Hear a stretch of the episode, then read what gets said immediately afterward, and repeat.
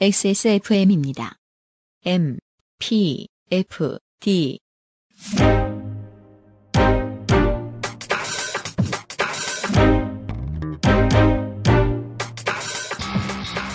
김영대입니다. 이번 주 Amplified 팟캐스트 디오의 23년판 포크 팝 발라드, 슬로우 모션의 23년판 New Jack R&B, 뷔의 23년판 neo soul을 만납니다. Vault 시간에는 한국 R&B와 소울의 두터운 징검다리 DJ의 이야기가 준비되어 있습니다. 23년 9월 마지막 Amplified 팟캐스트 호스트 유승균 PD 나와주세요.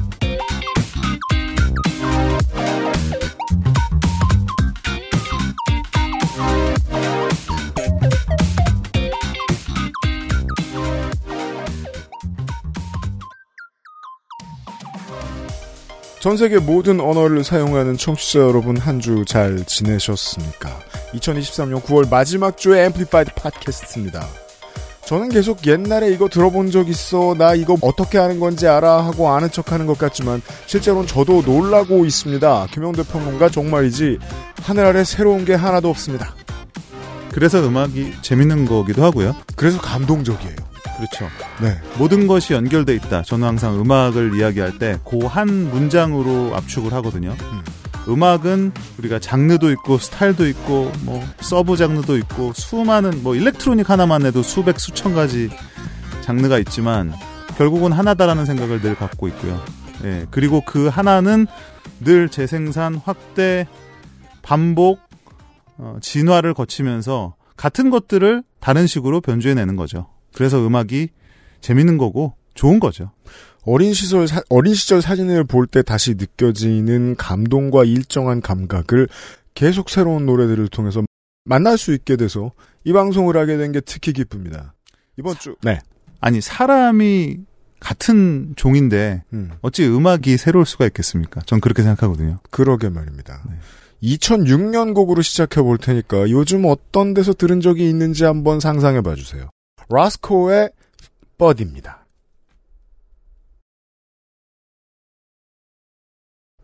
사실 김현두 평론가를 만나 뵙기 전부터 이미 알고 있던 정보이긴 한데 뭐죠? 아, 이분의 김현두 평론가의 네. 아, 음악 평론이 나우누리에서 옛날에 조금 알려졌더랬어요.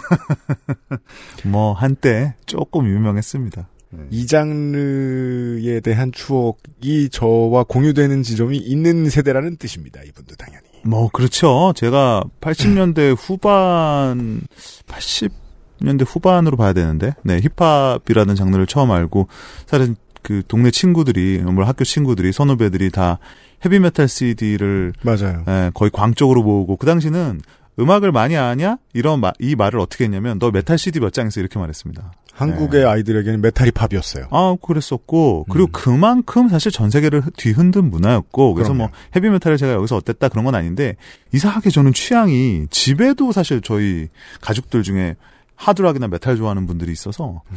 어른들하고 같이 살았기 때문에. 근데 이상하게 저는 약간 흑인 음악 사운드가 끌렸었거든요. 음. 그래서 제가 샀던 그 CD들도 음. Tone Loc, 뭐 Marky Mark and Funky Bunch. 89년. 예, 네, 그 다음에 N.W.A의 이집 Niggaz 4 Life. 네. 네 그다음에 Public Enemy의 It Takes a Million of Nation to Hold Us Back. 음. 네, 이런 앨범들이어서 사실 다, 다른 사람들이 락 많이 들을 때 저는 R&B 힙합을 많이 들었었죠. 음. 네, 그래서 이런 음악 들으면 약간 본능적인 음. 향수 맞아요. 예, 그런 throwback이라는 게 진짜 throwback이라는 느낌이 들죠. 예. 음. 악적으로가 아니라 정말 사람 인간적으로 throwback 느낌이 납니다. 이렇게 빨리 다시 어, 악기 얘기를 하게 될 줄 몰랐네요. 1940년대에 있던 물건이긴 한데 음. 60년대에 들어서 피트 드레이크라는 아티스트가 이상하게 생긴 이펙터를 들고 나와서 대중에 알려집니다. 네. 이펙트의 오디오 선이 튀어나온 게 기타에 연결되어 있습니다. 이건 이상하지 않아요? 그리고 투명한 튜브도 하나 이펙터에 튀어나와 있습니다. 왜 그 수술하면 볼일 봐주기를 도와주는 그런 튜브 그겁니다. 그 튜브를 핏 드레이크가 입에 물고 있습니다. 그리고 음. 기타리스트가 기타를 치면 같은 타이밍에 튜브를 물고 있는 보컬이 노래를 하죠. 네. 흔히 이것을 말하는 스틸 기타, 노래하는 기타 등으로 불렀고 이후에는 스티비 원더, 핑크 플로이드, 잭슨 파이브 장르를 가리지 않고 쓰이게 됩니다. 실제 이름은 우리나라에서는 vocoder라고 더 많이 부르는 talk box라는 effector죠. 음, 좀 다르죠, 사실은. 다릅니다. 그 튜브 같이 말씀하신 무슨 인공호흡기 같이 생긴 음. 그건 이제 talk box라고 봐야 되죠. 그렇죠. 이렇게 요 조만한 거에 이렇게 음. 길게 이렇게 연결되어 있는 그건 이제 talk box고 음. 보코더는 뭐랄까 토크박스 기능이 있는 맞아요. 조금 더 확장된 신스 같은 느낌이죠. 한국에서는 조금 다 조금 이게 다른 개념을 혼자해서 쓰는 경향이 그리고 있습니다. 그리고 그냥 소리도 언뜻 들으면 뭐 음. 토크박스로 했다, 음. 보코더로 했다 그 말을 뭐 섞어 썼죠. 토크박스라는 게 처음 해보면 아주 어렵습니다. 제가 이걸 하는 걸 실제로 봤고 해서 관을 입에 넣고 노래를 부르는 일은 생각보다 엄청난 신체 능력을 요구합니다. 그러니까 그냥 노래하면 되지 뭐 하고 물었다가 처음에는 마취 없이 내시경하는 바로 그 기분을 느낀다고 아, 하죠. 그렇군요. 저는 해본 적은 없어서. 이걸 할 줄 아는 사람이 저, 저한테 얘기해 준 적이 있습니다. 네. 제 앨범에도 이 세션이 들어간 적이 있어서. 이 talk box는 20세기 말에 들어와서 미국 서부의 R&B 힙합의 상징 같은 지역색의 아이템이 됩니다. 음.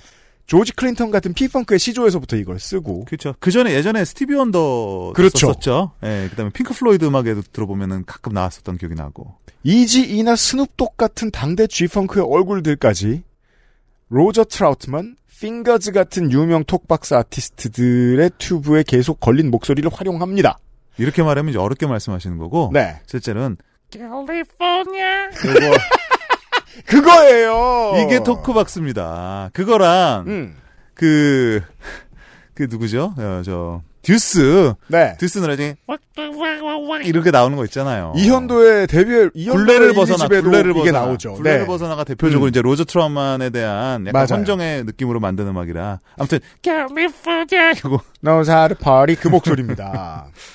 이 전통은 West Coast 힙합의 기능 전수자인 켄드릭 라마의 음악에서도 남아서 발견이 됩니다. 그렇습니다. 일종의 West Coast라고 하면 음. 응당 이 talk box 그 vocoder 사운드가 나와야 되고 맞아요. 그다음에 이제 아날로그 synthesizer가 음. 멀리서 들리면 이거 이거 지펑크야? 예, 캘리포니아 음악이야 하잖아요. 음악을 되게 구성지게 흥겹게 게다가 일변 슬프게 만드는 재주가 있는 이펙터. 그렇습니다. 입니다. 이 악기 혹은 이펙터의 활용 방법을 쉽게 잘 설명하고 있는 노래를 들고 와봤습니다. 네. 라스코 피처링 핑거즈의 2006년 곡 Fbody였습니다. 근데 이, 여기서 이제 알아야 될게 음. 2006년이면 우리가 아는 지펑크의 전성기가 아니죠. 한참 지났어요. 한참 지났죠. 그러니까 네.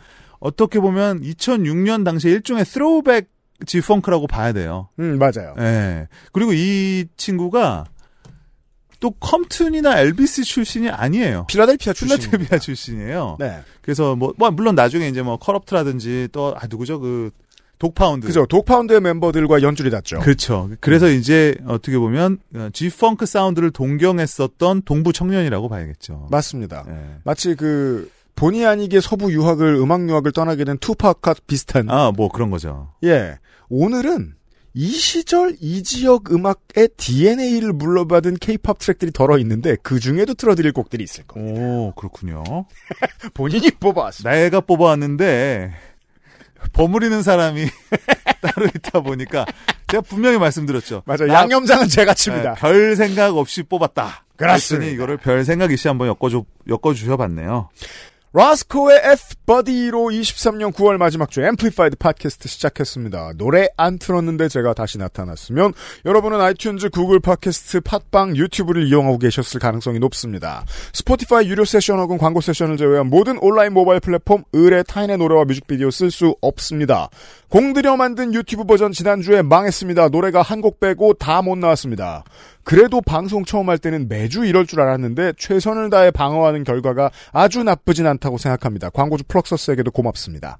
선곡표는 팟캐스트나 유튜브의 credit을 참고하시고요. 트위터나 페이스북의 XSFM 페이지를 통해서 확인해 주시고 음악을 듣고 음악 얘기하는 이 방송은 앰플리파이드 팟캐스트입니다. 이번 주에는 멜론 주간 차트를 확인하도록 하죠. 그 전에 아 예.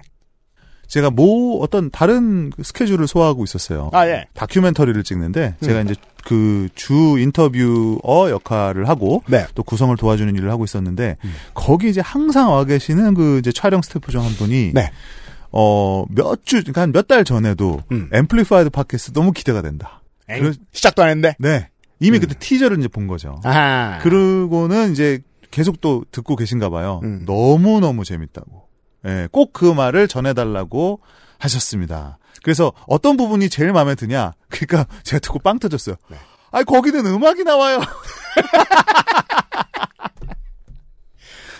오래된 XSFM의 청취자 여러분, 지금 김영대 선배님은 모르고 여러분들은 다 아십니다.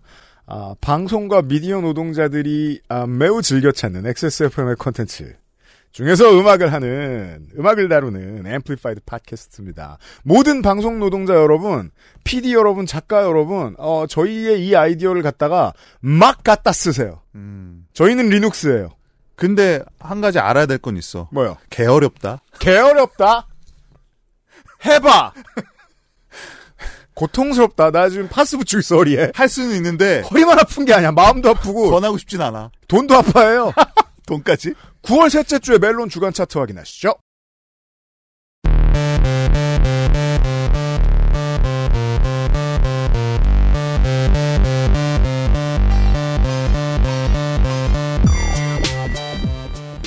9월 셋째 주 멜론 주간 차트 20위부터 보겠습니다. 20위 아이브의 키치, 19위 뉴진스의 New Jeans, 18위 로이킴의 잘 지내자 우리, 여름날 우리 original soundtrack이라고 하는데 이건 우리나라 영화를 리메이크한 중국 영화라고 들었는데 제가 잘 제대로 된 정보를 가지고 있는지 모르겠습니다.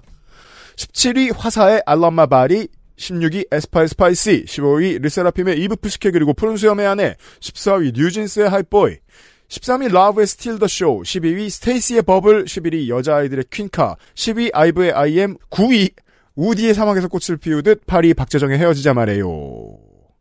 이게 physical 음반이 횡행하던 많이 주로 팔리던 시절하고 확실히 호흡이 달라요. 그 차트에. 어떻게 다르죠? 훨씬 느립니다. 변화가? 네. 변화가 느리죠. 예. 그리고 특히 이 음원 사이트 순위 같은 경우는 거의 그냥 좀 과장돼서 표현하면 1년째 같은 노래들을 계속 보고 있어요. 그니까요. 거의, 거의. 옛날에 그 뭐 저 신나라 레코드 집계하고 뭐 이럴 때 80년대에 우리나라 팝 차트에서 어 비틀즈 노래 저 순위권에 20년 동안 있는 걸 보는 기분이 네. 들기도 하고. 그리고 예전 빌보드 싱글 차트 같은 경우는 그 매주 이렇게 오르내리는 등락의 폭이 그 자체가 굉장히 재미가 있는데 주식 보는 기분이죠. 요즘은 사실은 이 정도입니다. 예를 들면 요즘 누가 핫해서 1위를 찍고 있냐 약간 고 차이예요. 1위냐 그러니까 5위권 안에가 관심사지요. 주로. 주로. 맞아요. 왜냐하면 이제 네. 팬덤들이 주로 이 화력을 담당하는데 음. 요번에 무슨 이슈가 있다 그러면은 뭐 뉴진스가 한번 쳤다가 음. 그러면 이번에는 또 악뮤가 쳤다가 음. 뭐 르세라핌 쳤다가 이런 식으로 이제 1위를 재탈환하는 경우는 있는데 사실은 진짜 발버둥 치는 거는 제 생각에는 50위에서 100위까지 그죠. 100위에서 150위까지가 아닐까 이런 생각도 들어요. 군소 후보들. 그런 순위를 한번 해볼까. 막 그런 생각도 있습니다. 그러니까요. 1위, 3위권을 하지 말고. 네, 다음번에 네. 한번 하위권을 한번 해볼까? 좋은 생각입니다. 네. 7, 위부터 하면 7위죠? 됩니다. 7위 전소미의 Fast Forward 6위 악뮤의 후라이의 꿈 5위 뉴진스의 ETA 4위 다이나믹 듀오 이영지의 Smoke 이건 스우파 그렇죠. impact죠. 네. 3위 뉴진스의 Super Shy 2위 전국 피처링 라토의 Seven 1위 악뮤의 Love Lee입니다. 이 정국하고 라토의 Seven은 BTS의 Dynamite를 그 음원 사이트 기준으로 아무튼 일부 차트에서는 이미 그 성과를 능가한 걸로 알고 있어요. 지난주에 이연파 creator하고 boy band 역사에 대한 이야기를 이것저것 떠들었는데 네. boy band사에서 말이죠. 네. boy band가 해체하거나 혹은 잠정 은퇴한 다음에 솔로 활동을 하는 멤버를 하나의 그룹에서 복수로 성공시키는 경우 진짜 없습니다. 없죠, 없죠. 거의 네, 아예, 아예, 아예 없어요. 아니, 일단은 그게 불가능한 이유. 일단은 어, 외국의 보이밴드 같은 경우는 거의 한 명 몰빵이라고 봐야 돼요. 네. 그래서 그 한 명이 데뷔해서 성공하면 사실상 그걸로 끝입니다.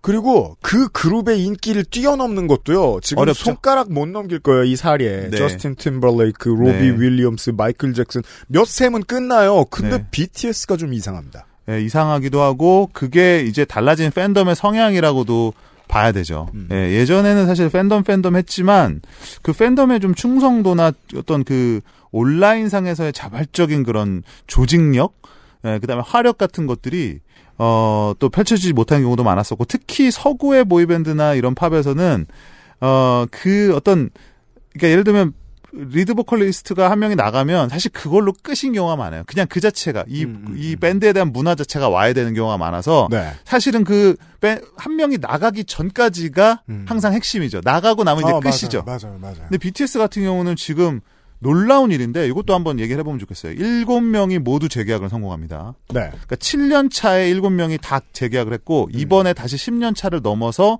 일곱 명이 재계약에 성공하면서 음. BTS라는 브랜드와 음. 2025년 군백기 이후에 뭐 사실상 어떻게 보면 뭐라 그러죠? 재 결성이 아니라고 뭐라고 합니까? 아무튼 활동 재개가 음. 지금 확정이 된 상태예요. 네. 그러니까 이거는 아마 팝 역사에서 길이 남을 보이밴드의 어, 장수 프로젝트로 남을 것 같습니다. 그죠. 90년대랑 비교할 수 없는 게 90년대의 아이돌 팬들은 전 세계 다 막론하고 어 직장 다니고 대학 들어가고 장가 시집가면 다 팬덤 끊겼어요. 끝이에요. 그 시대가 아니잖아요. 아니죠. 지금. 아니고요. 그러니까 그걸 설명할 수 있는데 그 설명을 못 보고 혹은 BTS 특수를 이해 못하고 보면 저 같은 꼰대한테는 BTS가 우탱처럼 보여요. 아.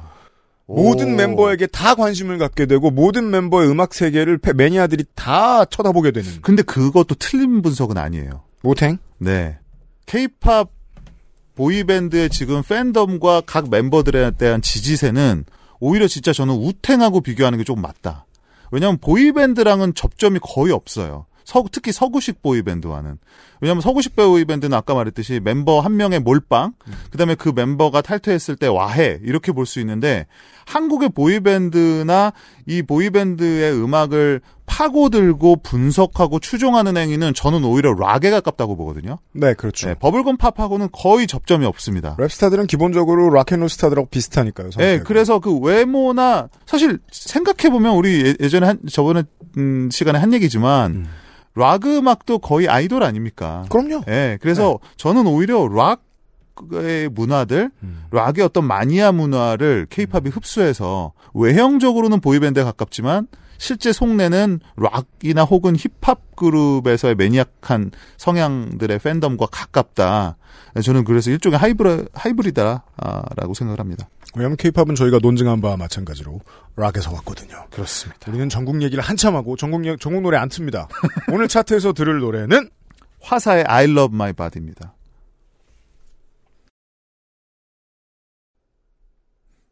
성공한 연예인이 된다는 건 좋은 일인 것 같아요. 왜요? 뮤직비디오에 저 비싼 백업 댄서들 저렇게 많이 쓸 수 있어요. 백업 댄서는 그래픽으로 늘려놓을 수 없거든요. 그렇죠. 전문 인력이라 음. 돈도 많이 듭니다. 화사의 I Love My Body를 들었어요. 이번 주 멜론 차트 17곡이었습니다. 음, 화사는 케이팝 안에서 어 물론 그걸 이제 기믹이라고 하시는 분도 계시겠지만 어쨌든 뭐 외로운 싸움 중이다. 저는 그렇게 봅니다. 기미가 아닌 사람이 어디 있어요? 다 기믹이지. 인생에서 이미지 연출을 하는 거. 우리 인생에서 다 마찬가지예요. 기믹이 저는 일관적이면 진정성이 된다고 보는 사람인데요. 네.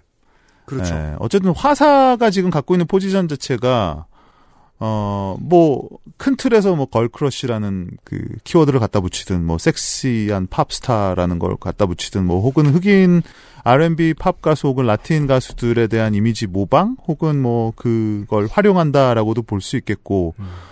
어, 근데 이제 최근에 나온 뉴스들을 보면 화사가 뭐, 공연 중에 음란한 행위를 해서 경찰 조사를 받았다. 어, 약간 이게 좀 눈을 믿을 수 없는 기사. 기사. 어? 혹시 내가 지금 마광수의 즐거운 사라의 뉴스를 잘못 본 게 아닌가? 혹은 여기 아프가니스탄인가?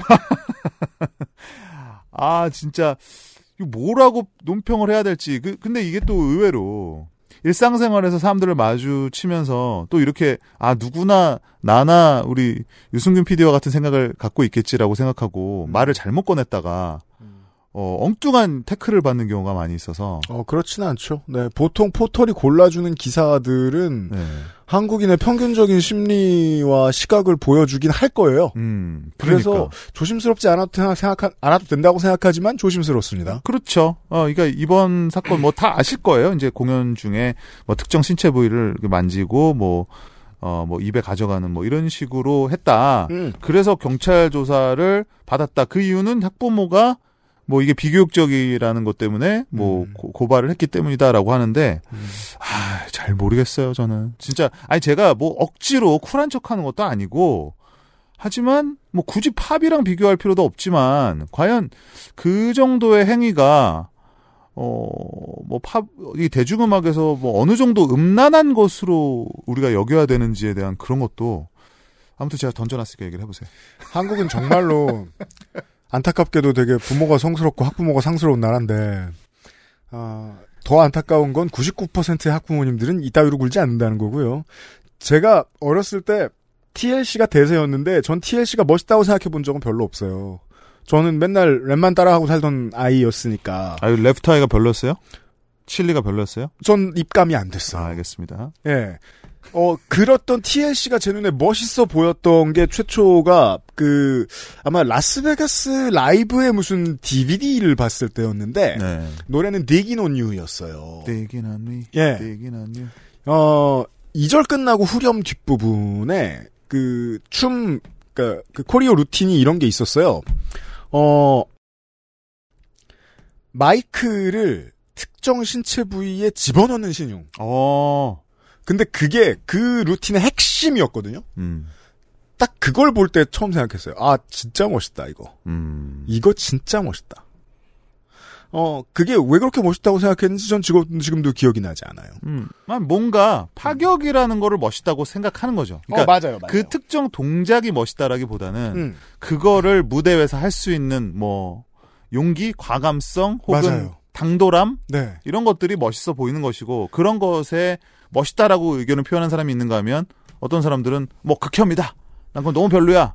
뭐 혹은 가장 겸손한 가장 뭐랄까 좀 보수적인 반응이 이런 게 있을 수 있겠더라고요. 뭐냐면 뭐 굳이 이런 반응은 제가 들어봤어요. 그죠, 그죠, 그죠. 굳이 그, 어떤 진짜 멋있어 보이는 무브를 새로 만들어낸 사람은 음. 말씀해주신 대로 용기나 파격 전위 같은 배지를 모으기 어려운 배지를 갑자기 확 수집하는 사람이 돼요. 그렇죠. 그럼 그건 훈장을 주렁주렁 탄 거예요. 기본적으로 질투의 대상이 됩니다. 우리는 어릴 때, 어, 신화나 신화를 주- 주제로 한 소설들을 보면서 이런 감정들을 배웁니다. 소유욕이나 독점욕은 승부욕하고 구분되지 않을 때가 많이 있고요. 음. 그리고 아름다움과 질투는 아주 가까운 이웃 관계예요. 음. 여기에서 승부욕만 이기고 질투가 승리하면 그게 탈레반의 심리입니다. 음. 한국이 대중문화를 대하는 태도가 점점 탈레반을 닮아갑니다. 그 신호로 느껴집니다. 저는 화사 앞에 어, 화사가 가지고 있던 기믹을 훌륭하게 수용했던 선배들을 알죠. 민혜경 같은 아이콘들. 있었죠. 어, 라이브에서 더한 것도 많이 했어요. 제 감정은 똑같았습니다. 멋있다. 음. 그리고 그때 밤무대도 많았는데 네. 요즘으로 따지면 그 밤무대에서 직캠 영상 같은 게 돌아다니는 거 아닙니까? 뒤집어서 얘기합시다. 권력이 누구에게 있느냐. 어, 사실상 선을 좀 넘어간 듯한 어떤 변태 같은 친구들이 대학교 축제에서 아이돌들의 사진을 그렇게 찍으면 예의에 어긋나는 앵글로 찍는 건 거의 매일 존재하거든요. 이런 사고는. 그건 괜찮고 아티스트 본인이 뭘 하는지만 안 괜찮나요? 무진장 부끄러운 프로세스 아닙니까 이거? 그리고 이- 도대체 야한 게 뭐냐는 것도 우리가 좀 생각을 해봐야 될 것 같아요. 야시시하게 어떤 선정성을 눈빛으로 제스처로 표현하는 거는 직접적인 행동을 안 했으니까 그거는 건전하고 음. 아니 그러니까 그들의 논리에 따르면 음. 화사같이 뭔가 직접적인 동작으로 그거를 표현을 하면 그건 갑자기 야하게 되는 건가? 그 야하다는 거는 본인의 머리에 속에서의 어떤 기준인가? 혹은 아, 방금 말씀하신 대로 내가 용납할 수 있는 범위와 없는 범위에 대한 어떤 판단에 의한 것인가라는 생각이 드는데 가장 대표적으로 이런 얘기를 들어볼게요. 걸그룹들이 요, 요즘 엉덩이를 쓸어 올리는 동작이라든지 앉았다 일어나는 동작. 그거 많이 없어지지 않았어요? 아니 뭐 그래도 여전히 아, 있습니다. 그래요? 근데 그거가 굉장히 자연스러운 문화가 된 거죠 이제는. 아, 네. 그거를 노골적으로 그거를 홍보한다는 게 아니라 예를 들면 엉덩이만을 흔드는 동작이라든지 음. 가슴에 손을 모으고서 이렇게 뭐 가슴을 이렇게 돋보이게 만드는 동작 같은 거 있지 않습니까? 네. 손을 뭐 이렇게 동그랗게 돌린다든지 하는 동작들 음. 전부 우리가 알고 있는 성애의 동작에서 나온 겁니다. 음, 그럴 테죠. 예, 다뭐 성적인 체위나 성적인 동작이나 유혹의 동작에서 나온 건데 이제 그거를 누가 너무 외설적이어서 볼 수 없다고 하는 사람은 없습니다. 아, 맞아요. 예. 음. 이제는 그게 익숙해졌으니까. 음. 물론 화사의 동작이 그것과 비교했을 때 뭐, 아, 그거는 그래도 좀 용인할 수 있는 범위고 용인할 수, 이건 용인할 수 없는 범위야 라고 말할 수 있을지 모르겠지만, 저는 그걸 보고서, 아니, 굳이 이렇게 안 해도 퍼포먼스 잘할 수 있는데 굳이 이렇게 해야 되냐라고 하는 사람에게는 저는 반문하고 싶어요. 음. 굳이 왜 영화를 보고 음. 굳이 왜 영, 음악을 듣고 음. 굳이 왜 맛집을 갑니까? 음. 안 해도 되는데. 네. 네. 뭐든지 음. 문화는 과잉과 쓸데없음에서 비롯되는 것이고 그 쓸데없음의 정도가 클수록 매력적인 것인데 이런 걸 너무 뭐라고 하지 말자. 싫을 수 있는데 싫을 때 돌아서는 게 어른 다른 옵션을 찾는 게 어른이라고 생각해요. 적어도 이런 문제에 있어서는. 그리고 무대에서의 표출과 대중 일반의 동경에서 비롯된 관음은 좋은 친구여야 한다고 생각합니다. 음. 서로를 이해하고 서로의 견해를 함께 나눌 수 있는 친구여야 된다고 생각합니다. 근데 대중 일반의 관음이 무대에서의 표출을 이긴다? 이기려 든다? 그게 탈레반이라고요. 여전히 케이팝, 가요, 미국 팝이나 이런 것과 비교를 하잖아요. 예. 귀엽, 귀여운 수준입니다. 오늘 V 얘기하니까 아마 또 그 전 세계의 오만 가지 언어의 어, 청취자분들이 좀 들어오실 거 아닙니까? 알아주십시오.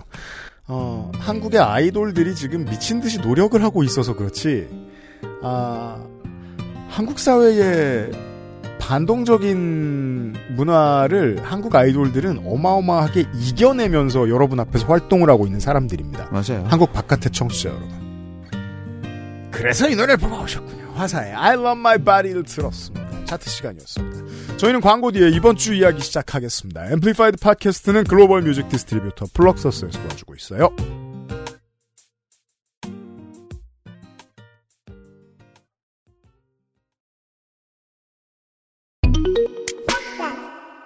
우리 오빠들 이번 신곡 대박이지? 음, 외국에서도 대박 나겠지. 당연하지. 플럭서스랑 같이 하잖아. 응? 플럭서스? K-팝의 해외 진출은 플럭서스가 함께합니다. 애플 뮤직, 스포티파이, 유튜브, 글로벌 스트리밍 서비스로 전 세계 실시간 음원 배급, 프로모션까지 함께하는 플럭서스. K-팝이 세계를 만나는 길. 그 곁에 플럭서스가 있습니다. K-팝 넘버원 서포터 플럭서스.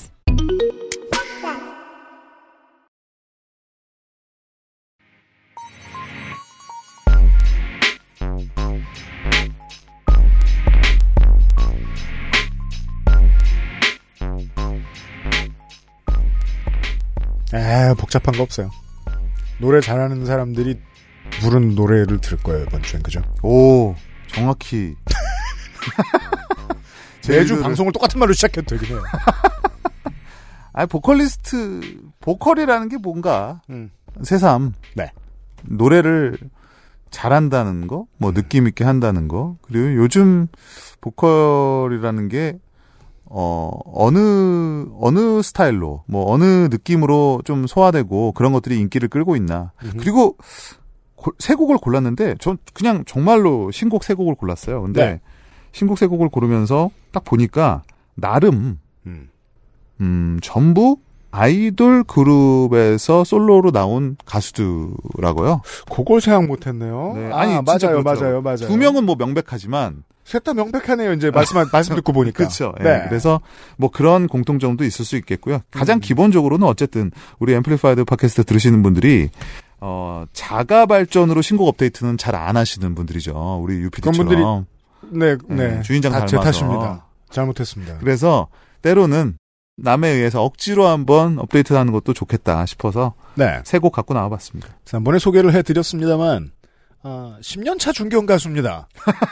원래대로 하면. 그렇습니다. V의 이번 싱글을 듣고 돌아오죠. 슬로우 댄싱입니다.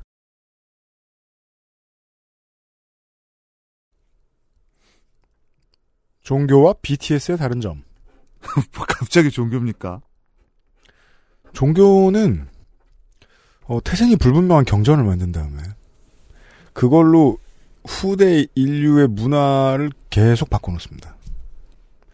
BTS가 의뢰하는 일은 어 그것의 역순입니다. 음. 선대 문화가 해놓은 모든 걸 전 세계에 있는 걸 끌어모아다가 음. 스타 한 사람을 만듭니다. 오. 이 노래는 뮤직비디오를 같이 봐야 이 프로세스가 이해됩니다. 오, 어떤 걸 보셨을까요? 현실적인 배경들이 있고 환상적인 배경들이 어. 있죠. 맞아요. 예, 현실적인 배경은 그냥 비가 젊은 아시아계 남성인 그런 배경.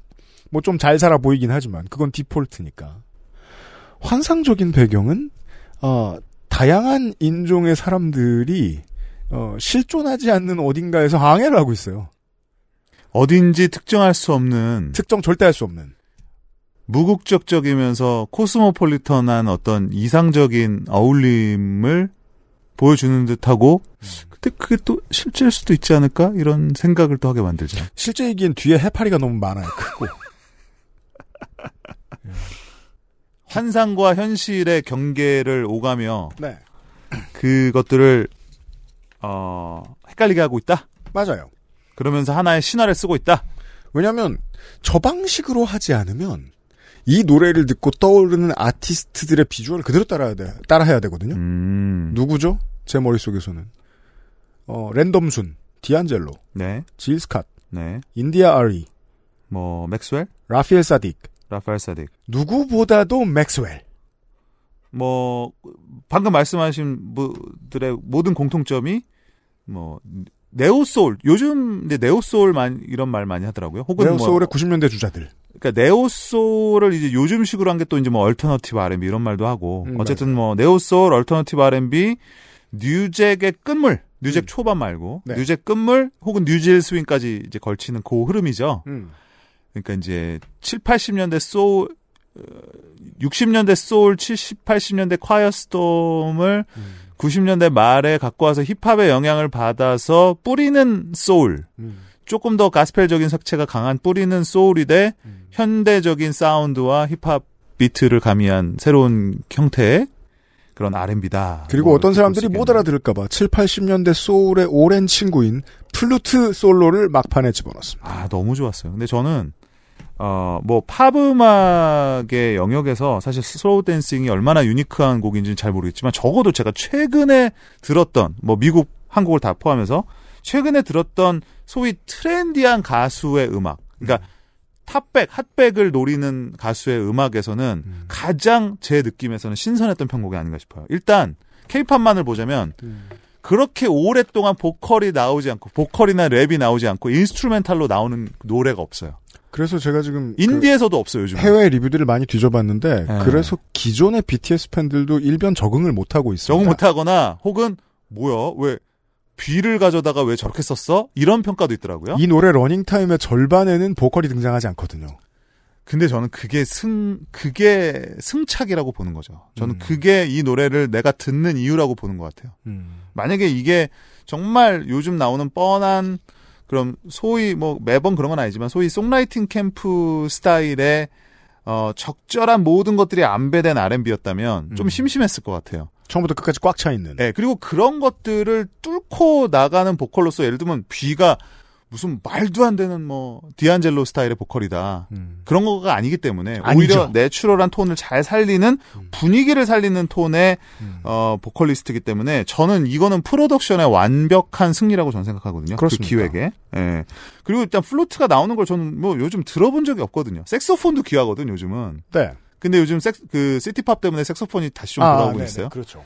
근데 마지막에 이어지는 임프로바이징 하는 이 플루트의 솔로는 아 개인적으로는 이 앨범의 최대 성과가 아닌가라는 생각이 들 정도로 그러니까 저도 다른 누구도 길게 생각 안 할 것 같은데 A&R들만큼은 아주 오랫동안 생각했을 것 같아요. 저는 V 본인도 깊게 고민했을지 알 수 없어요.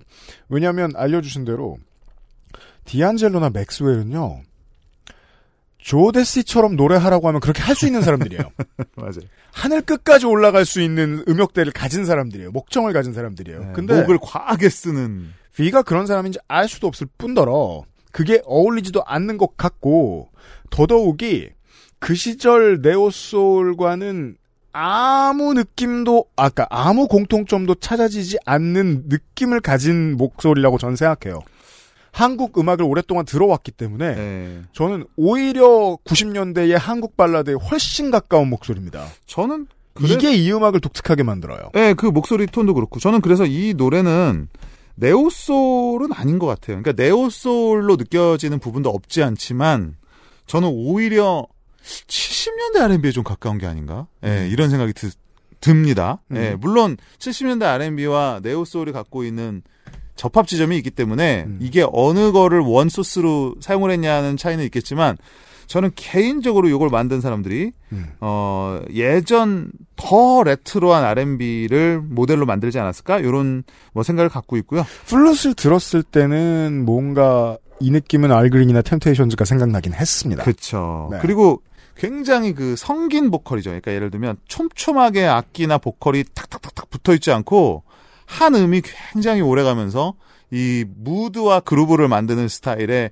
이런 프로덕션은 아무튼 뭐 최근에는 저는 본 적이 없었고 70년대 80년대 buddy movie 오리지널 사운드 트랙 같은데 이런 음악이 네. 많이 실렸었죠. 네. 아무튼 흥미로운 게 이게 외국 작곡가도 아니고 또 국내 작곡가들에 의해서 만들어졌고 음. 어, 뷔가 3년을 사실 앨범 준비를 하다가 기존에 만든 것들을 조금 더 contemporary한 음악들을 다 엎고 음.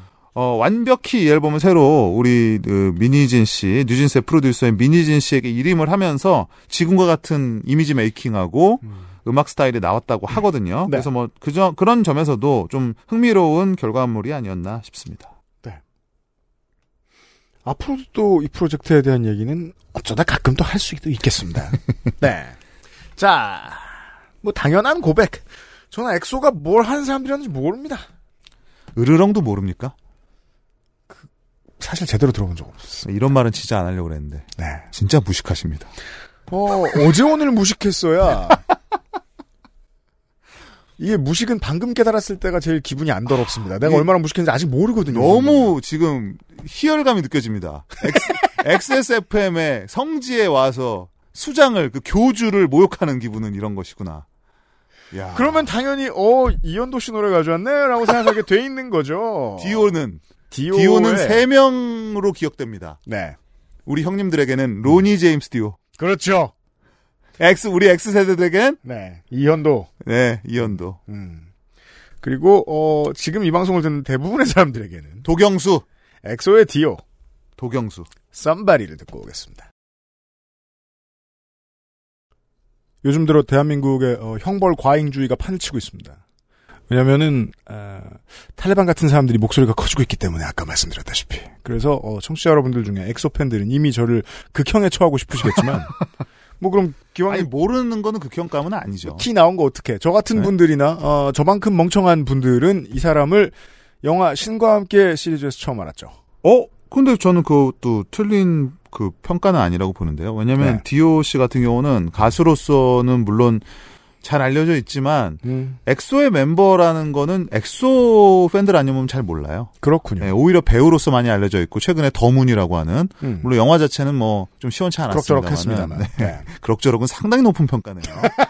하긴 쓴 돈이 너무 많다니까 그 영화가. 아, 뭐 음. 저는 말하고 싶지 않아요. 아무튼 음. 그 영화 자체는 뭐 그냥 그러했지만 뭐 네. 연기는 나름의 호평을 받았었고 늘 항상 보면 그래서 음. 우리나라에 좀 오러라운드가 이제 몇 명 있는데 음, 아, 대표적으로 음. 요 친구가 되겠습니다. 친구라고 해서 죄송합니다. 디오. 도경수입니다. 네. 디오 현도 아니고. 음. 어, 전 사실 이 노래는 뭐 제가 이 노래를 통해서 뭔가 엄청나게 끌어당겨야 되겠다, 끌어내야 되겠다라고 생각한 건 아니고, 음. 이게 기본적으로는 좀 포키한 느낌의 팝이잖아요. 어, 네, 가요 발라드라고 해도 되고, 뭐 음. 아니면 뭐 좀 올드스쿨한 스타일의 그런 포크한 어쿠스틱 발라드라고 봐야 되는데 이번 주 1위인 악뮤의 노래랑 옆에 놓고 들어도 에, 예, 그것보다 맞아요. 조금 덜 밝고 조금 맞아요. 더 느린 정도고 어. 예큰 차이 없습니다. 근데 어쨌든 딱 느껴지는 감성은 어, 떤 느낌이냐면 음. 디오 씨의 보컬의 스타일이 그렇기도 하지만 음. 디오는 제가 봤을 땐 굉장히 잘 깎인 보컬이에요. 잘 깎인 보컬. 예. 그러니까 트레이닝이 굉장히 잘. 그러니까 원래 타고난 목소리에다가 음. SM이라고 하는 이제 보컬 명가 아닙니까? 아이돌계에서는 음. 이제 보컬 트레이닝을 통해서 굉장히 잘 닦였고 음. 예전에 그 유영진 씨와 함께 부른 그 듀엣곡이 있는데 네. 들어보면은 뭐 거의 유영진 투입니다. 아 네. 그렇습니까? 네, 아주 그 그런 보컬도 엄청 잘 소화해내요. 유영진 스타일의 R&B도. 음, 음, 그래서 사실 전방위 보컬이라고 봐야 되는데 그 말인즉슨 어뭐 이게 장단점이 될 수 있을 텐데 어떻게 들어보면 좀 보컬이 좀 차가워요. 음악은 따뜻하지만. SM이 음. 종종 저지르는 실수 중에 하나입니다. 네.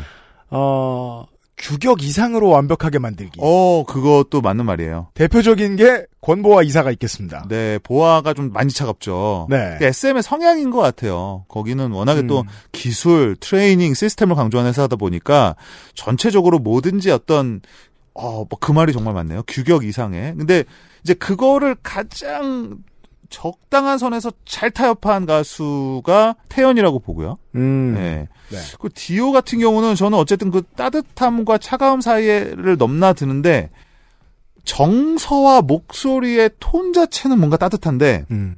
보컬을 소화하는 느낌에 있어서는 조금은 더 그 목소리보단 경직돼 있어요. 근데 그 느낌이 살짝 차가운 느낌을 주는데 그래서 그 같은 말을 이제 두 가지로 하는 겁니다. 어떻게 보면 완벽해요. 음. 예. 지나칠이 많지 음. 완벽하게 느껴질 때가 있어요. 보컬이 들어갈 때 들어가고 나올 때 나오고 어, 꺾어줄 때 꺾고 그런 완벽한 느낌이 이번 곡을 들으면서도 듣는 들기도 하는데 어떻게 보면 썸바디란 곡은 굉장히 어쿠스틱하고 좀 더 풀어져야 되는 곡인데 음. 아 조금만 더 풀어졌으면 어떨까 하는 아쉬움은 좀 있었어요. 음. 음. 그, 저 10대 후반에, 지금은, 어, 어디에서도 말하지, 말하지 않는 것이 좋은 이름. 네. 어, 시카고 켈리 씨. 이 사람의 보컬 보통 그렇게 평가 많이 했었어요. 아. 인간미가 넘치는 듯 없다. 알고 보니 아. 엄청 범죄자, 그니까 말하면 안 된다니까요, 그 사람. 네네네 네. 네. 그, 때로는 이제, 위트니 휴스턴 선생에 대해서도 그렇게 표현하는 경우가 있었기도 음, 하고. 맞아요. 요. 네. 예. 그러니까 노래를 보통 그게 그러니까 오해하면 안 되는 게 보통 노래를 잘하는 사람에게 그런 평가가 붙습니다. 그건 맞습니다. 네, 그래서 이번 디오를 딱 듣는데 아 노래 진짜 잘한다. 노래를 뭐 거의 빈틈없이 소화하는구만이라고 생각이 들면서도 아 Somebody가 갖고 있는 좀 더 natural한 분위기에서 조금만 더 풀어줬으면. 근데 이거는 어 저는 개인적으로는 요 아이돌 프로덕션에서는 보컬 디렉터의 어, 책임이라고 보는데요. 음. 예, 그 보컬 디렉터의 그 맞아요. 톤인 거죠. 예, 음. 톤이라서 뭐 근데 사실 이- 이건 제가 이제 설명을 하니까 그런 거지 노래만 들었을 때는 굉장히 뭐 무난한 예, 뭐 전혀, 뭐, 네. 문제 없습니다. 뭐 별 생각이 들지 않게 만드는 네. 그런 아주 folky한 사운드의 팝 발라드죠. 음. 네, 깔끔합니다. 제대하고 이제 두 번째 EP 거든요. 네. 여기서부터는 아, 이 컬러대로 이 가수 한동안 간다라고 보시는 게 네. 맞지 않나. 그 흥미로운 거는 어쨌든 엑소에서 보여줬던 그런 막 기계적이고 industrial하고 막 좀 초현실적이고 흑인 음악 사운드가 강한 사운드에 비해서 디오의 솔로는 항상 이런 acoustic함을 앞세우고 있고 아마 그게 장점이라고 보는 거겠죠. 네. 뭐 개인적으로는 늘 지켜보는 보컬리스트라서 앞으로도 뭐 기대가 됩니다. 디오의 노래를 듣고 왔고요. 이번 주에 김영대 평론가가 골라온 마지막 노래에 저는 가장 흥미가 있습니다. 슬로우 모션의 몇 번이나를 듣고 오죠. 부제가 필요 없어 보이는 부제가 붙어 있습니다. How many times? 직역 아닌가요? 듣고 오죠.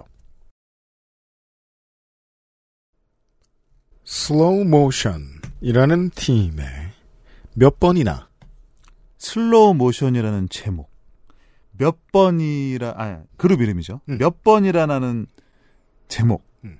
근데 아까 우리 유승균 PD가 이 굳이 직역 제목을 뭐하러 붙였을까? 음. 근데 지금 이렇게 느- 이런 느낌이 들어요. 몇 네. 번이라는 느낌도 음. 참 추억이 있어요. 이런 이런 제목이 네. 몇 번이나 뭐 이런 느낌이. 근데 how many times 음. 뭔가 많이 본 것 같아요. 그렇지 않습니까? 음. 예전에 팝 R&B, 뉴잭 90년대 쯤에 뭔가 how many times 이렇게 시작하는 제목으로 많이 본 것 같아요. 그래서 저는 그래서 굳이 이걸 붙인 게 아닌가라는 생각도 들던데. 아무도 인정 안 해주고 저만 그렇게 말하는데 저는 이걸 LA 사투리라고 합니다.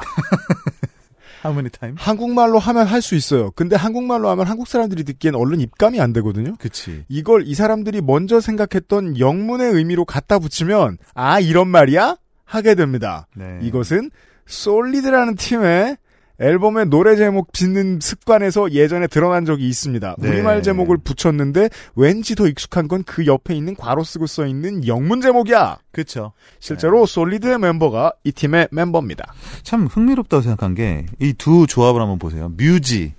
뮤지 씨는 이 두 팀의 멤버 김조환과 뮤지입니다. 네. 뮤지는 나인 뮤지스가 아니에요.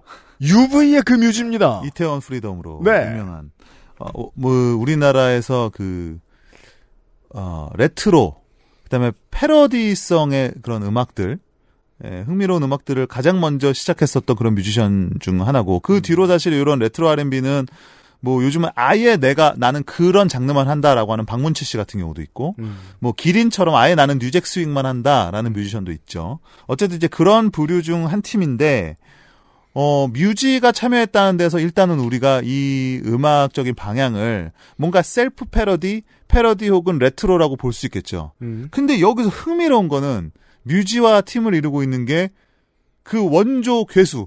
그렇죠. 김조한 고대 괴수. 고대 괴수. 음. 그 김조한은 절대 김조한이 지금 김조한을 패러디할 수 있는 위치에 있는 사람이 아니죠. 당연히 본인이니까. 내가 그 뿌린데 맞아요. 내가 그 음악을 그대로 하면 한 거지. 음. 내가 그 음악을 따라할 이유는 없지 않습니까? 음. 그런데 지금 이 시대가 음. 어, 또 김조한이라는 가수의 뭐 지금의 어떤 그 이 산업을 읽는 그 판단이 네. 뮤지랑 김조한이라는 사람의 조합을 가능하게 했다. 음. 그 이런 완전히 고풍스러운 곰팡내 나는 R&B를 그렇죠. 2023년에 가능하게 했다. 저는 약간 이렇게까지 좋아하는 걸 보면 곰팡이 쓴 게 맞아요. 저는 솔직히 말하면 확실히 아재라 음. 눈물이 납니다. 저도요. 이연파 크리에이터 지난주에 뭐라 그랬죠? 어, 어, 소녀시대 컴팩했을 때 눈물 났다고? 난 안 그런데? 이게 눈물이 나. 이거지, 이거! 아, 근데 이거는 아는 사람만이 만드는 음악입니다. 이건 저는 분명히 그렇게 생각해요. 뒤집어서 모르면 못 만듭니다. 이건 따라한 게 아니야. 지 거예요. 예. 네, 정확히 알고 만든 거고 이이 이세큐티브 프로듀서 이 수장이 누굽니까? 또 라이머입니다. 네. 네. 저 오늘 그, 그 발언을 최대한 삼갈 텐데 왜냐하면 지금부터 아는 사람이 너무 많으니까 특수관계인이 너무 많이 나와가지고 특수관계고 뭐 미묘할 수도 있기 때문에. 근데 라이머의 브랜뉴 뮤직은 이런 3, 4, 50대 뮤지션들로 즐비합니다. 즐비하고 그 네. 정서를 잘 알고 있고. 그러니까 자기 걸로 이미 한가락 했던. 아, 이게 뭐 backstory를 들려주, 드려야 되겠네요. 이 음. 노래가 나오기 전에. 네. 어, 라이머 씨에게 이제 문자가 왔습니다. 아, 그래요? 그래서 노래가 한 곡 있는데, 음. 다른 곡 같으면 내가 너에게 말을 안 하는데, 음. 어, 너를 울리게 만들 노래가 만들었,를 만들었다. 아, 무슨 말투인지도 알아요, 저는. 네. 그분. 네, 그래서 네. 우리 우리 세대에게 바치는 곡이다 그러더라고요. 음, 음, 음. 아, 근데 듣는 순간 음. 내가 뭐 이, 이걸 평론적으로 예를 들면 이거는 뭐 이랬다, 이게 어디가 아쉬웠다, 이걸 다 떠나서 음. 그 말이 뭔지는 너무 공감했어요. 그리고 아마 이곡 이걸 들으시는 분들 중에 상당수가 그 부분만큼은 인정하지 않을 수 없다. 가정. 예. 여기다 대고, 이제 뭐, 조데스이나 실크 그 뉴잭스윙 R&B의 시대의 뮤지션만 아니, 얘기하고 실크를 아십니까? 저는 실크를 훨씬 좋아했어요 조데스보다. 그 거기서만 얘기하고 끝나면 안 되는 게 솔리드까지 어떻게 오는가를 설명하려면 한국인의 역사가 들어가야 돼요. 아 너무 길어질 것 같은데. 짧게 할게요. 네. 지금은 울릉도민인 어 이장이 전 라디오 코리아 사장. 이 사람은 대중음악의 입장에서 보았을 때는 이민 0.5세대입니다. 1세대 한국계 미국인 대중음악을 만들어낸 산파 역할을 하죠. 그렇죠. 씨앗을 뿌리는 토양의 역할을 해줍니다. 거기서 또 김한선도 나오고요. 박정희 정권이 대중음악을 탄압할 때 음악에서 물러났다가 미국으로 가서 라디오 코리아를 만들죠. 이민 1.5에서 2세대들에게 한국을 더 가깝게 만들어 놓습니다. 젊은 한국계 미국인들이 라디오 코리아 같은 데서 들었던 거랑 내가 평상시에 접하는 미국 문화랑 혼합된 정체성을 가지고 한국에 들어옵니다. 타이거 JK, DJ 샤인, 업타운의 멤버들, 그리고 이 시절 대중음악계 한국계 미국인 음악가들로서의 주인공인 정재윤, 김조한, 이준.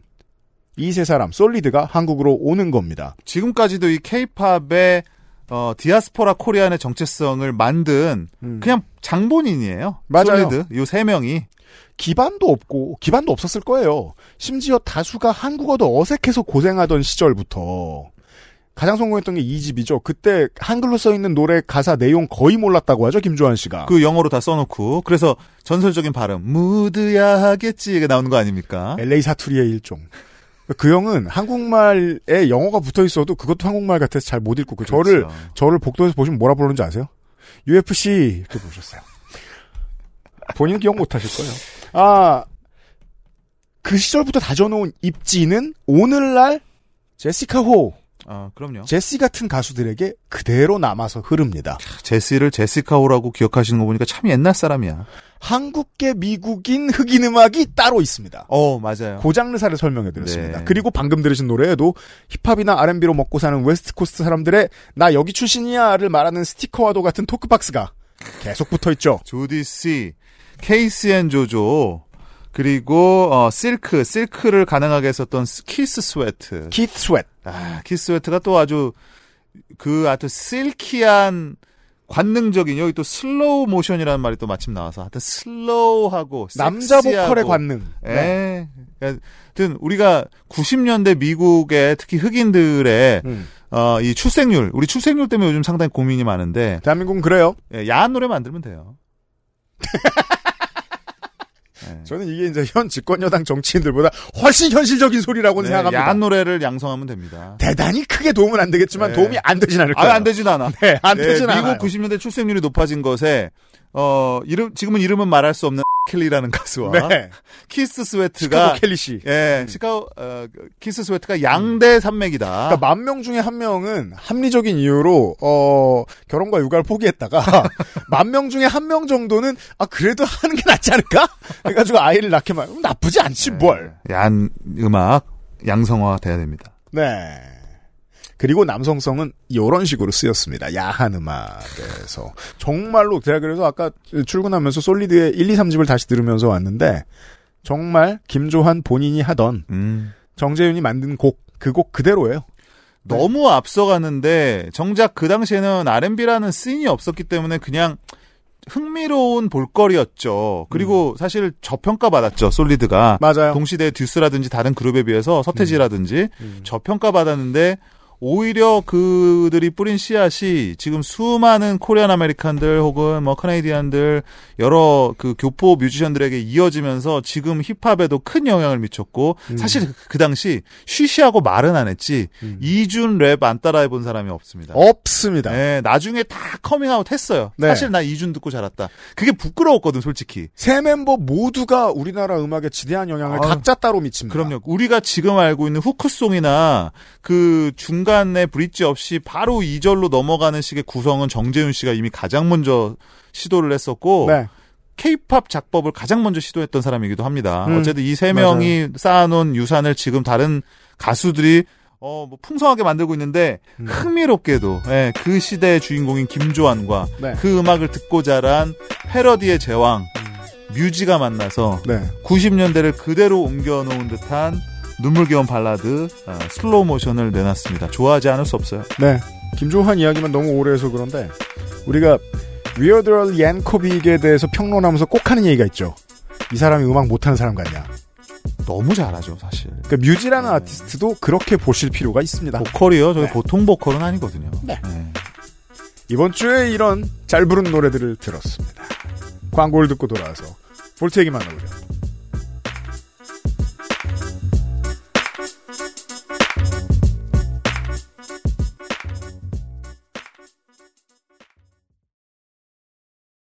플럭서스 Distribution.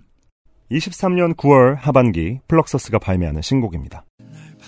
이안 메렌데의 Bucket Lost.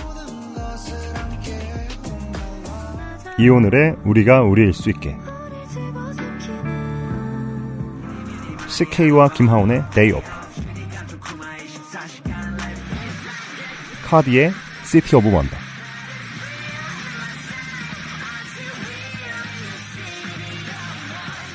애플 뮤직, 스포티파이, 유튜브, 글로벌 스트리밍 플랫폼에서 만나실 수 있습니다. 케이팝이 세계를 만나는 길. 그 곁엔 언제나 K-팝 넘버원 서포터 플럭서스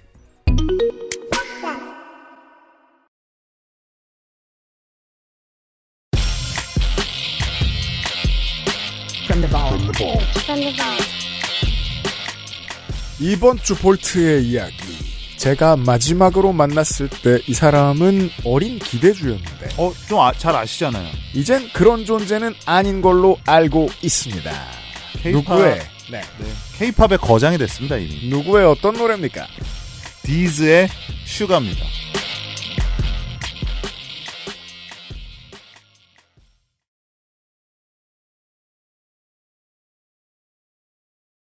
디즈의 2010년 곡이죠. 슈가를 듣고 왔습니다. 중요한 거는 2010년이라는 거죠. 13년 전. 이게 2020년이라고 해도 잘 만든 음악인데 아, 그렇죠. 2010년의 이 음반은 음. 매니아들 사이에서는 대단한 쇼크였어요. 그 당시 이제 흑인 음악 어, 커뮤니티들, 음. 그 다음에 음악 평론가들, 음. 뭐 동료 뮤지션들 극찬을 아끼지 않았던 앨범이고 저 네. 개인적으로는 좀 과장을 보태면 음. 그러니까 뭐 디즈만한 뮤지션이 없다 이런 얘기를 하려는 게 아니라 제 음. 기억에 음. 어 우리 흑인 음악 R&B 앨범을 들으면서 제가 어 했던 게 제 인생에 음. 한세 번 정도 있었습니다. 음. 그첫 번째가 93년에 솔리드 1집. 네. 김미어 찬스를 듣고 김조한의 목소리를 듣고 음. 아 이거는 없는 목소리인데. 그렇죠. 여기서 한번 놀랐었고 그다음에 많이들 기억 못 하실 것 같은데 2001년에 음. 하림 씨의 지금은 이제 하림. 대중음악계에서 은퇴를 하시다시피 했지만 당시에는 완전 쇼킹했죠. 다중인격자라는 앨범. 음. 한국인으로서 나올 수 없는 이 목소리 톤과 음. 그, 그 모든 곡들을 다 작편곡했다는 사실에 엄청 놀랐던 기억이 네. 나고. 그 다음에 딱 10년 만에, 음. 2010년에 DJ의 1집 Get Real이 나왔는데요. 음. 아, 전 뭐 굉장히 쇼킹한 느낌이었습니다. 아, 네. 음. 저는 그런 기억이 없어요. 왜냐면, 그냥 청자가 아니었기 때문에. 플레이어여서. 그러니까 왜냐면 이 양반과 인생의 경로가 그때 좀 많이 아, 겹쳤었어서. 그렇겠네요. 예, 제가 들락날락하던 기획사 두 곳에 똑같이 들락날락하고 있었어요. 이 사람이 이때. 한솥밥을 먹었다는 거 사실입니까? 예, 사실입니다. 네. 예, 그 회사에 어, 전속 가수도 없던 시절에 딱 저랑 디즈만 있던 때가 있었어서 그래서 그냥 들으면서 아, 잘하니까 왔겠지. 어, 어, 그렇, 구나 그렇게 끝났던 아. 거는 이제 매니아들로부터 충격을 줬던 이제 저의 되게 오래된 뻔한 동료죠. 2000년대 초반에 라디하고도 비슷했었거든요. 라디도 사실은 뭐 만만치 않았던. 네. 예. 어떻게 보면 그냥 이름만으로 보면 라디가 훨씬 유명했죠. 그건 네. 그렇죠. 근데 이제 라디 같은 경우에는 이제 어 조금 더 장르 문제에 있어서 자유롭고 자기 하고 싶은 걸 하는 패턴이었고 그렇죠. 디즈는 아주 strict한 에, heritage에 완전히 자기 자신을 얽매는 걸 아주 좋아하는 스타일이었어요. 뭐 대놓고 neo soul을 대놓고 네. neo soul을 표방했었고 음. 이 노래 에, 그 Get Real이라는 앨범 속에 있는 모든 곡들이 사실은 그 장르적 공식 안에서 만들어졌고 음. 그래서 2010년에 참 또 묘한 게 2010년에 두 아티스트가 등장해서 비슷한 임팩트를 줬는데 이 두 사람이 지금은 또 비슷하게 케이팝에 또 헌신을 하고 있어요. 디즈와 진보입니다. 그렇죠. 예. 음. 그리고 어 그리로부터 한 5, 6년이 지난 시점에 또 이게 딘하고 음. 서사무엘이라는 가수가 등장하면서 그렇죠. 약간 또 평행 이론 같이 됐고요. 음. 그 이후로는 또 크러쉬와 자이언티가 등장하면서 음. 그러니까 요 요 둘 둘 둘을 잘 보시면 네. 우리나라 네. R&B의 약간 역사가 보입니다. 어, 그러네요. 네. 그러네요. 근데 이, 그걸 음. 시작한 사람이 음. 2010년에 진보 그리고 오늘 들은 디즈라는 아티스트입니다. 그 온라인에서 이제 그 자기가 노래 만들고 이런 거 하던 동호인들이나 이런 사람들이 디즈의 음악을 듣고 충격을 많이 받았고 맞아요, 맞아요. 언더그라운드 힙합 팬들에게 진보는 좀 많이 알려진 보컬리스트였어요. 맞아요. 그리고 그 두 사람이 지금 영향, 그러니까 음악에 끼치는 한국 음악에 끼치는 영향력이 예전보다 말할 수 없이 커졌다는 사실을 모르시는 분들이 훨씬 많을 거예요. 지금 디즈는 케이팝 내에서 어 가장 잘 나갔었고 또 여전히 잘 나가는 지금까지 SM 역사에서 지분이 엄청나게 지분이 큽니다. 엄청 많죠. 그리고 네. 작곡가, 편곡가, 프로듀서일 뿐 아니라 또 굉장히 또그 어, 회사들이 좋아하는 보컬 음. 디렉터이기도 한 그렇죠. 어, 특히 뭐 NCT 127 같은 그룹 같은 경우는 음. 심지어 해외 인터뷰, 애플 뮤직 인터뷰에서 프로듀서 디즈의 이름을 언급합니다. 음. 사실 요즘 같은 그런 프로세스에서 그 보컬 디렉터 물론 프로듀싱을 합니다만은 보컬 디렉터를 본인 앨범의 프로듀서로서 굳이 따로 언급하는 경우는 많지 않거든요. 그렇죠. 근데 그 정도로 사실은 이제 관여하는 정도가 많다고 봐야 되겠고. 보통은 보컬 디렉터랑은 웬수지거든요. 보컬들은.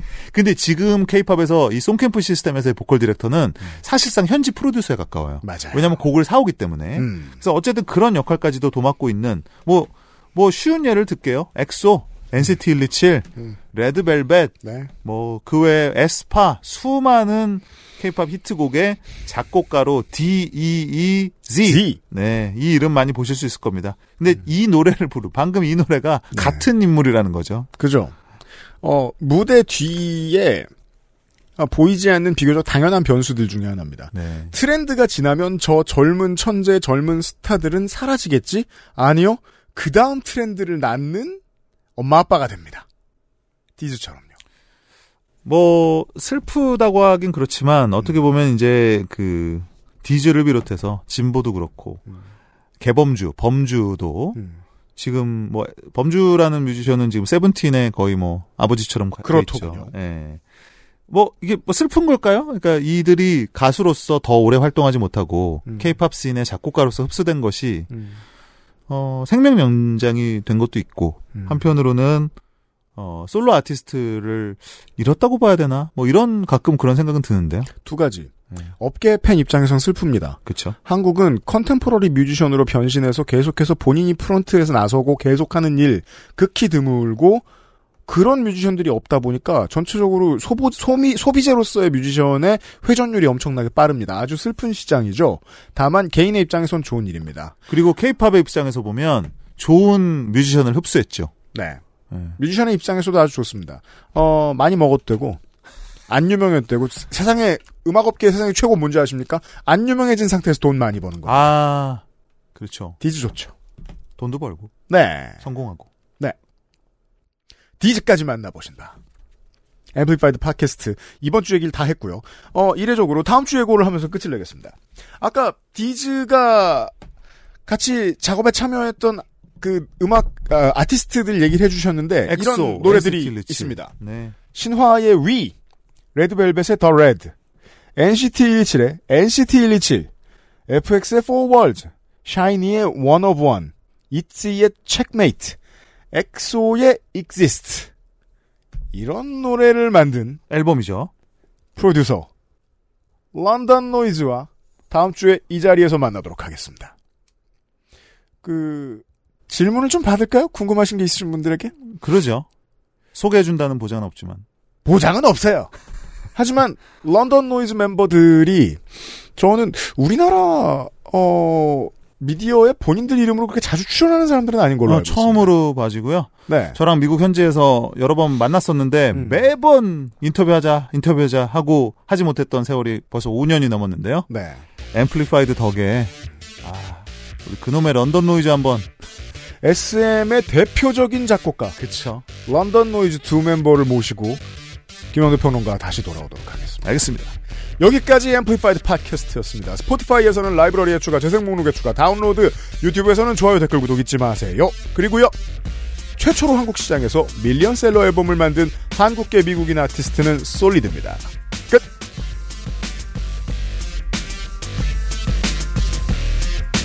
XSFM입니다. M, P, F, D,